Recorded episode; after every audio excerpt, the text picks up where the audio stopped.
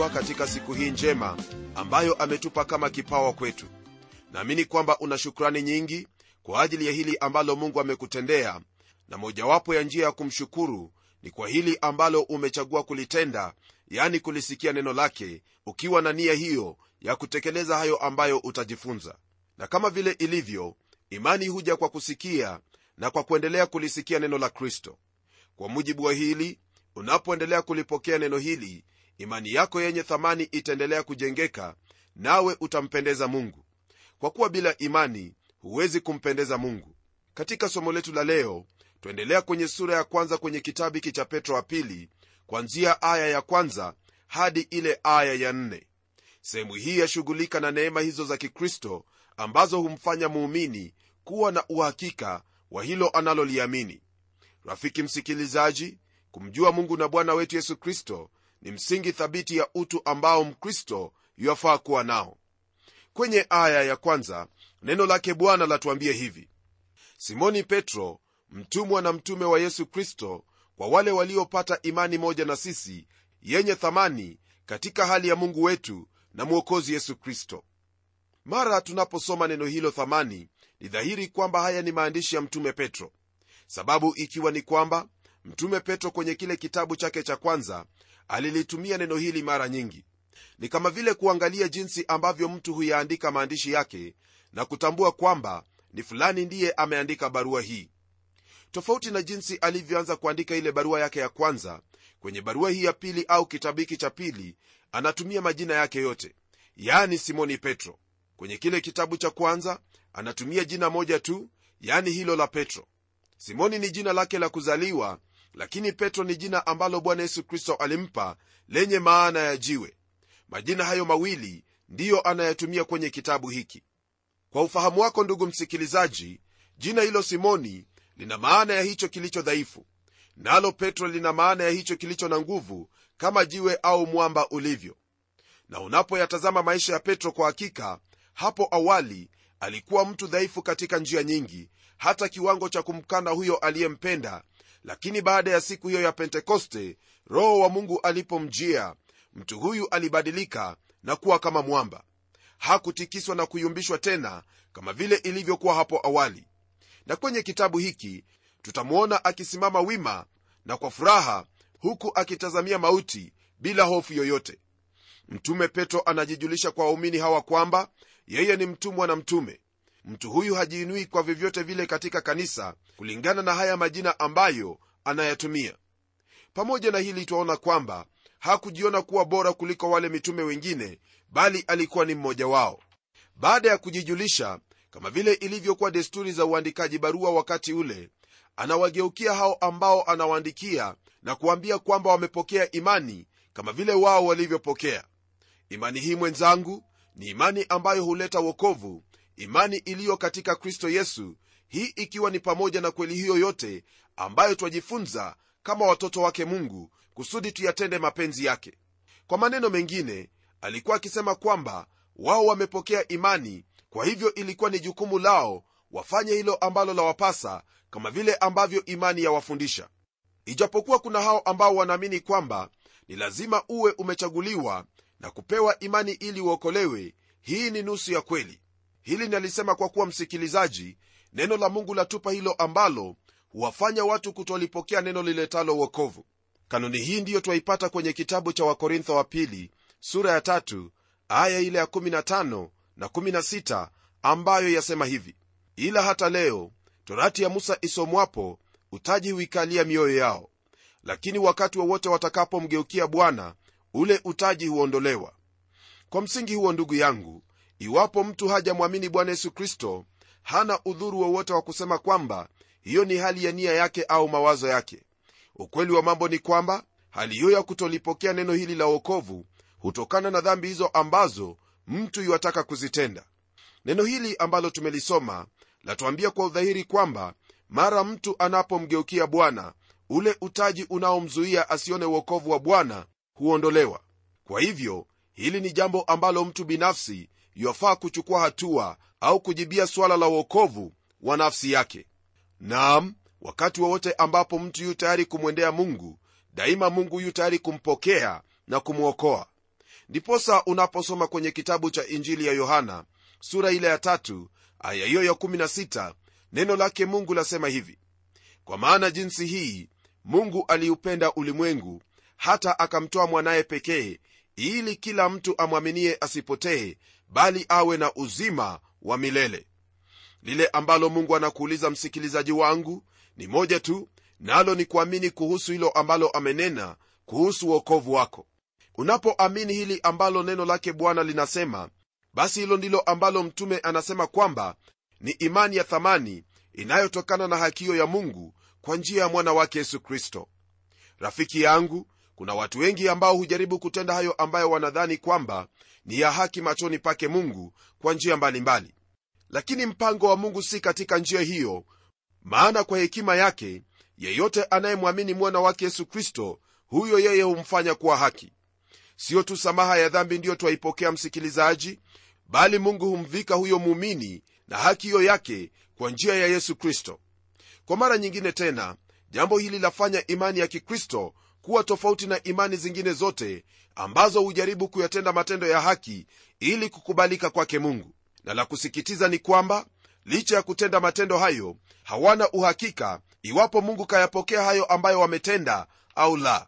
Lakini kwako wewe ambaye umemwamini kristo tazama mara unapokuwa na imani hiyo lolote ambalo utalitenda linaloambatana na biblia basi hilo litapokelewa kwa kuwa tayari umefanyika haki na matendo yako yatathibitisha hilo ambalo limefanyika moyoni yani kuokolewa kwa imani. Tunapogeukia aya ya pili neno lake bwana laendelea kwa kutwambia haya. Neema na iwe kwenu na amani iongezwe katika kumjua mungu na yesu bwana wetu. Jinsi ambavyo neno hili latangulia kwa kutaja neema na amani kwa mpangilio huo hivyo ndivyo daima huwa. Kwanza ni lazima kuijua neema ya mungu na kwamba kwa neema hiyo ametuokoa sio kwa matendo yetu wala utu wetu au kinginecho chochote kile bali ni kwa imani katika kristo. Msikilizaji kristo alitupenda upeo hata akafa pale msalabani kwa sababu ya dhambi zetu. Kwa hivyo iwaweza kumfikia yeyote popote alipo na kumwokoa mungu humwokoa mtu kwa neema yake na hili hulifanya mara mtu anapomtumaini yesu kristo. Mara neema hii anapoipokea mtu basi amani yake mungu ipitayo fahamu ya kibinadamu huwa ni sehemu moja katika maisha yake. Hili ndilo ambalo mtume paulo asema kwenye kitabu cha warumi sura ile ya tano aya hiyo ya kwanza kwa maneno yafuatayo. Basi tukiisha kuhesabiwa haki itokayo katika imani na tuwe na amani kwa mungu kwa njia ya bwana wetu yesu kristo. Kwa kweli utakubaliana nami kwamba haya ambayo tuyasoma kwenye kitabu hiki cha petro wa pili siyo mambo ambayo yatoka katika mawazo ya mtu ambaye hana kisomo mtume petro alikuwa na maarifa hayo ambayo yalitoka kwake mungu na hivyo kumwezesha kuandika kweli kuu za mafundisho ya kikristo kwa ufasaha tena kwa kifupi kuliko mwandishi yeyote katika agano jipya. Kwenye aya hii ananena kuhusu neema na amani kuongezeka. Nam anatumia hesabu jambo ambalo paulo hakulifanya. Kwani yeye alinena kuhusu utajiri uliomo katika neema pamoja na hiyo amani ipitayo fahamu zote ila hapa twamwona petro huku akitumia hesabu za kuongeza akishughulika na hayo ambayo ni ya moja kwa moja katika maisha ya muumini. Anawatakia waumini kuongezewa neema na amani. Hili ni la ajabu tena ni hilo ambalo kila mmoja wetu hutaka mno katika maisha. Namshukuru mungu kwamba kuhusu suala la neema na amani hii kuongezwa kwako ndugu yangu petro hakukomea hapo. Bali kwa njia iliyo wazi tena ya kueleweka anatupa jibu la moja kwa moja kwamba haya yatafanyika. Maadamu tutaendelea kumjua mungu na yesu bwana wetu. Neno hili kujua au kumjua ni neno ambalo tutakutana nalo mara kwa mara kwenye kitabu hiki jambo ambalo pia latujulisha kwamba neno hili lina uzito wake pamoja na umuhimu mkuu ambalo twafaa kulizingatia. Unaposoma kile kitabu cha wafilipi paulo pia anataja neno hili anapowaambia wafilipi kwamba anataka kumjua kristo na uweza wa kufufuka kwake na ushirika wa mateso yake. Kwa kweli mtu huyu paulo alitaka kumjua kristo katika kila hali na njia. Kwa hili niruhusu nikuambie kwamba ukristo ni mtu. Hatuhitaji tu kumwamini bali twahitaji zaidi kumjua. Yeye ndiye mwokozi na bwana wetu jina lake yesu kristo. Mjue huyu nawe utajua neema ya mungu pamoja na amani yake ufahamu huu ambao neno la mungu lanena kuhusu ni huo ambao watokana na roho mtakatifu anapoyachukua yaliyo ya kristo na kuyafanya dhahiri kwako ewe muumini. Rafiki yangu naamini kwamba waweza kumjua bwana yesu kristo kuliko vile waweza kumjua yule aliye karibu nawe.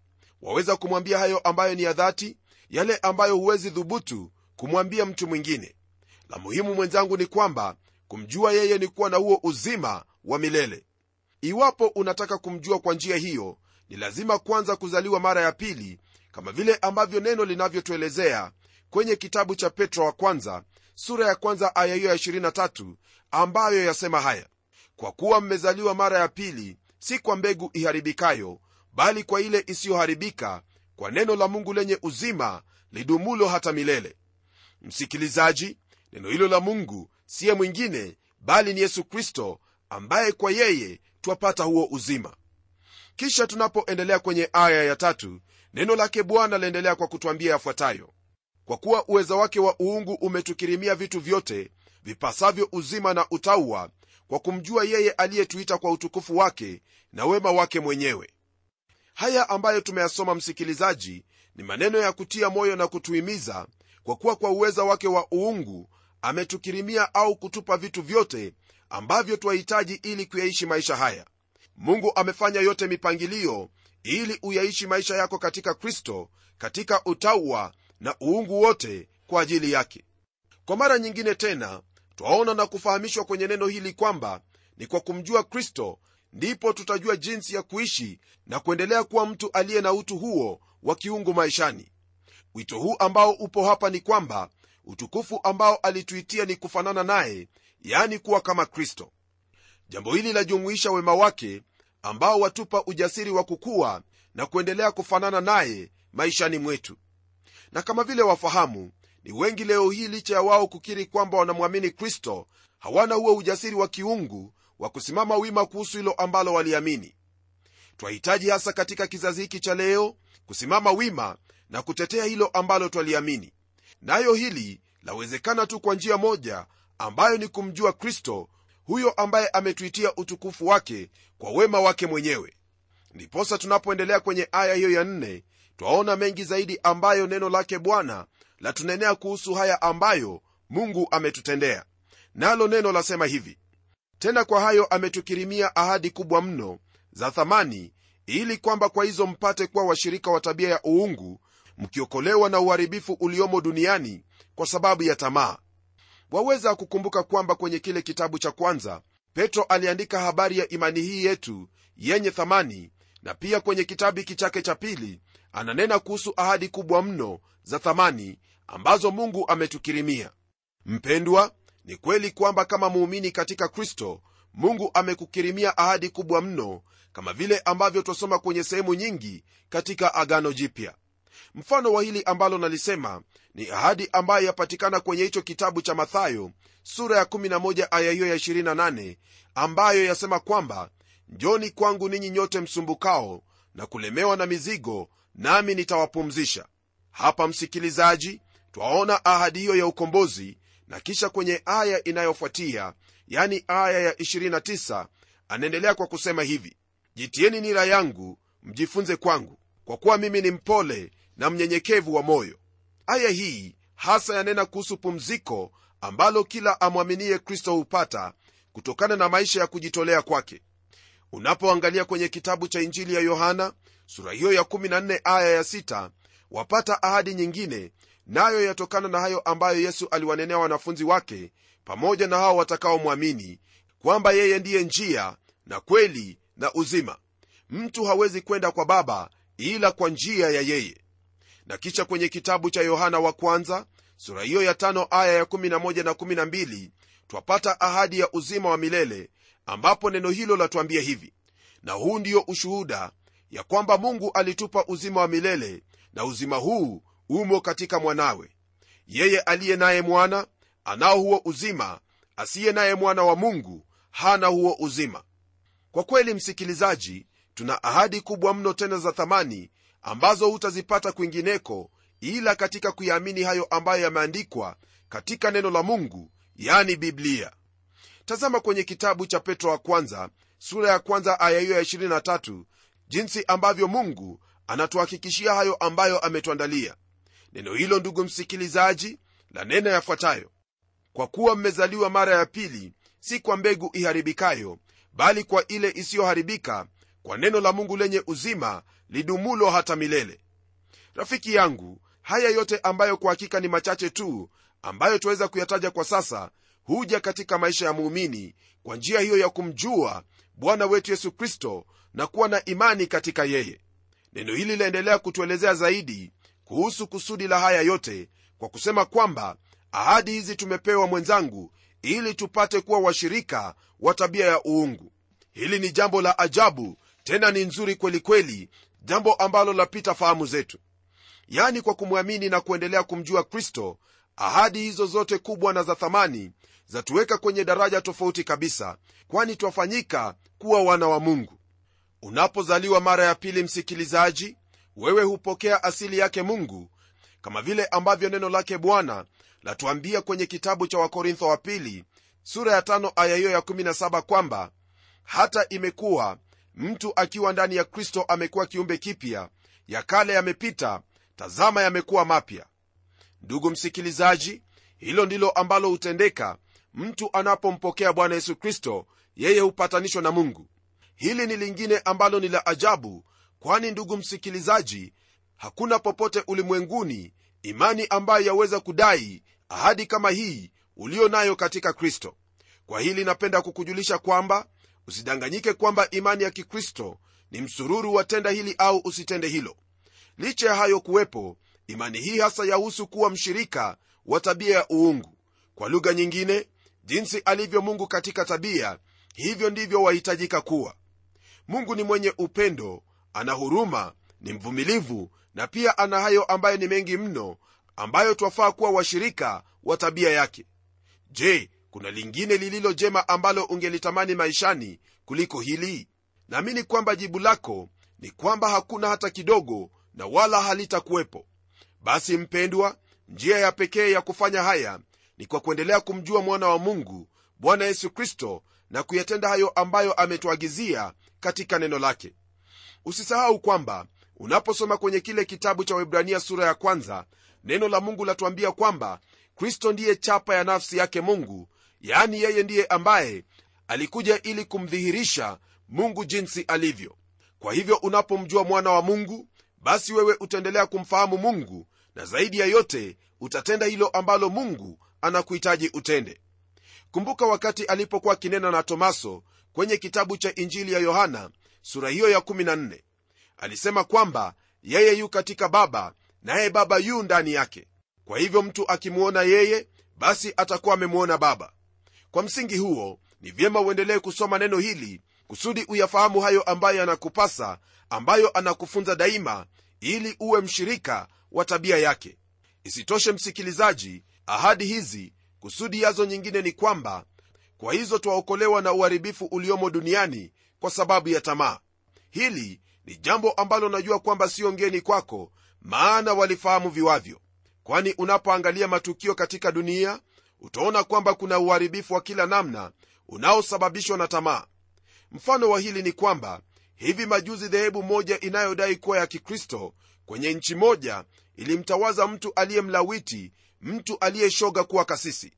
Jambo hili lakeuka maadili yake mungu kwenye biblia pamoja na asili ya kibinadamu. Mwenzangu hayo ndiyo baadhi ya yale yanayotendeka duniani mambo ya uharibifu yanayotokana na tamaa. Habari gani wizi tamaa mbaya ulevi ulafi uasherati ufisadi uuaji na mengineyo kama hayo si yote yatokana na tamaa? Na tena si haya ndiyo huleta uharibifu? Fikiria habari za ukimwi na maafa yake tamaa ya mali na shida zake nawe utafahamu kwa nini kuna shida ambazo twaziona ulimwenguni kote. Iwe ni vita au janga la njaa au mengine ambayo yanaambatana na shida zilizomo. Yote hayo ndugu msikilizaji yanatokana na tamaa ambayo imo katika moyo wa mwanadamu. Ila kwako wewe unayemwamini kristo unayo ahadi ambazo za kulinda kutokana na haya yote hasa kwa njia hiyo ambayo ni ya kipekee ya kumjua bwana yesu kristo ambaye ni mwokozi wako. Uamuzi wako wa kumfuata na kumwamini kristo daima ndiyo utakaofungua mlango wa kuyapokea haya ambayo neno lake mungu latunenea kwenye sehemu hii. Waweza kuniambia kwamba huyatendi hayo yote ambayo nimeyataja. Hivyo ni vyema tena hongera. Lakini je hayo yaliyo moyoni mwako waweza kuyaweka peupe kila mtu ayaone jinsi yalivyo safi? Au kuna hayo ambayo wewe mwenyewe hutaki kuyakumbuka lakini yamo moyoni mwako? Je una kiburi na hali ya kujikweza katika moyo wako? Kwa taarifa na ufahamu wako uharibifu hautokani na hali ya kitendo kwanza. Kwa maana moyoni hutoka mawazo mabaya uuaji uzinzi uasherati wivu ushuhuda wa uongo na matukano. Hayo ni kwa mujibu wa kile kitabu cha mathayo sura ya 15 aya hiyo ya 19 maneno ambayo kristo aliyanena. Uharibifu ndugu msikilizaji umo katika asili ya mwanadamu na ni kwa kumgeukia kristo tu na kumwamini ndipo mwanadamu iwaweza kuokolewa kutokana na hayo. Hakuna njia nyingine maana kama vile ambavyo mungu anashuhudia moyo wa mwanadamu ni danganyifu kuliko vyote na hakuna mtu ambaye yuwaweza kuuponya isipokuwa yeye ambaye alikufa pale msalabani kwa ajili yake. Je ndugu yangu unapowaza habari ya asili na tabia yako waona uungu wowote? Iwapo jibu lako ni la basi yafuate haya maagizo kwenye neno hili nawe utayaona mabadiliko katika maisha yako. Pamoja na hili utakuwa na ushahidi kwamba huu mtoto wa mungu kutokana na haya ambayo umejifunza leo hii kwa kuyaamini. Tazama kuna ahadi kuu ambazo mungu ametukirimia kama wanadamu na ni jukumu lako kupokea haya kwa imani katika kristo na kuendelea kumjua hasa kwa njia ya neno lake yani biblia. Msikilizaji hakuna sehemu nyingine yoyote ile wala imani nyingine yoyote ile ambayo itakupa haya ambayo neno lake mungu kwenye biblia yatuambia. Kutokana na hayo naamini kwamba utafanya lolote lile ili uendelee kukuwa na kumjua bwana yesu kristo. Nam nitaomba pamoja nawe maana najua kwamba haya maneno yamebariki moyo wako na kwamba katika maombi mungu atakusaidia kusudi ufikirie hilo ambalo anataka ulifikie. Na tuombe. Baba mfalme tena mungu uishie milele na kushukuru kwa haya ambayo umenena nasi kama wana wako hasa kuhusu ahadi hizi ambazo umetukirimia haya yapita fahamu zetu maana hatuelewi kwa nini umetupa haya hasa kuwa washirika katika tabia yako ya uungu. Kwetu sisi hatuna lingine ila kulibariki jina lako na kulihimidi na kuliabudu. Pamoja na hili naomba kwamba katika maisha ya ndugu yangu msikilizaji ahadi hizi zitadhihirika kwa utukufu na sifa ya jina lako maana nimeomba haya kwa jina la yesu kristo. Amen. Rafiki msikilizaji haya ambayo tumejifunza najua kwamba yamebariki maisha yako na kwamba unatazamia kuyatenda. Na tutakapokutana kwenye kipindi kijacho tutaona na kufahamu kuhusu hali hiyo ambayo yamwelekeza muumini kukomaa katika imani yake katika kristo. Naamini kwamba utakuwa pamoja nami ili ufahamu jinsi ambavyo waweza kuendelea kukomaa katika imani yako ndani ya kristo. Hadi wakati huo neema yake bwana iwe pamoja nawe. Ni mimi mchungaji wako jofre wanjala munialo na neno litaendelea.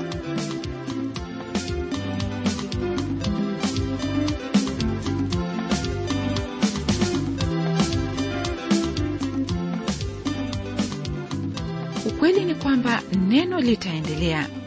Lakini hebu nikujulishe kitu. Kipindi cha neno kimedhaminiwa na wakristo kama wewe na mimi kama waswahili walivyosema kidogo kidogo hujaza kibaba. Ndivyo mchango wa wakristo kote nchini kimeendelesha hiki kipindi.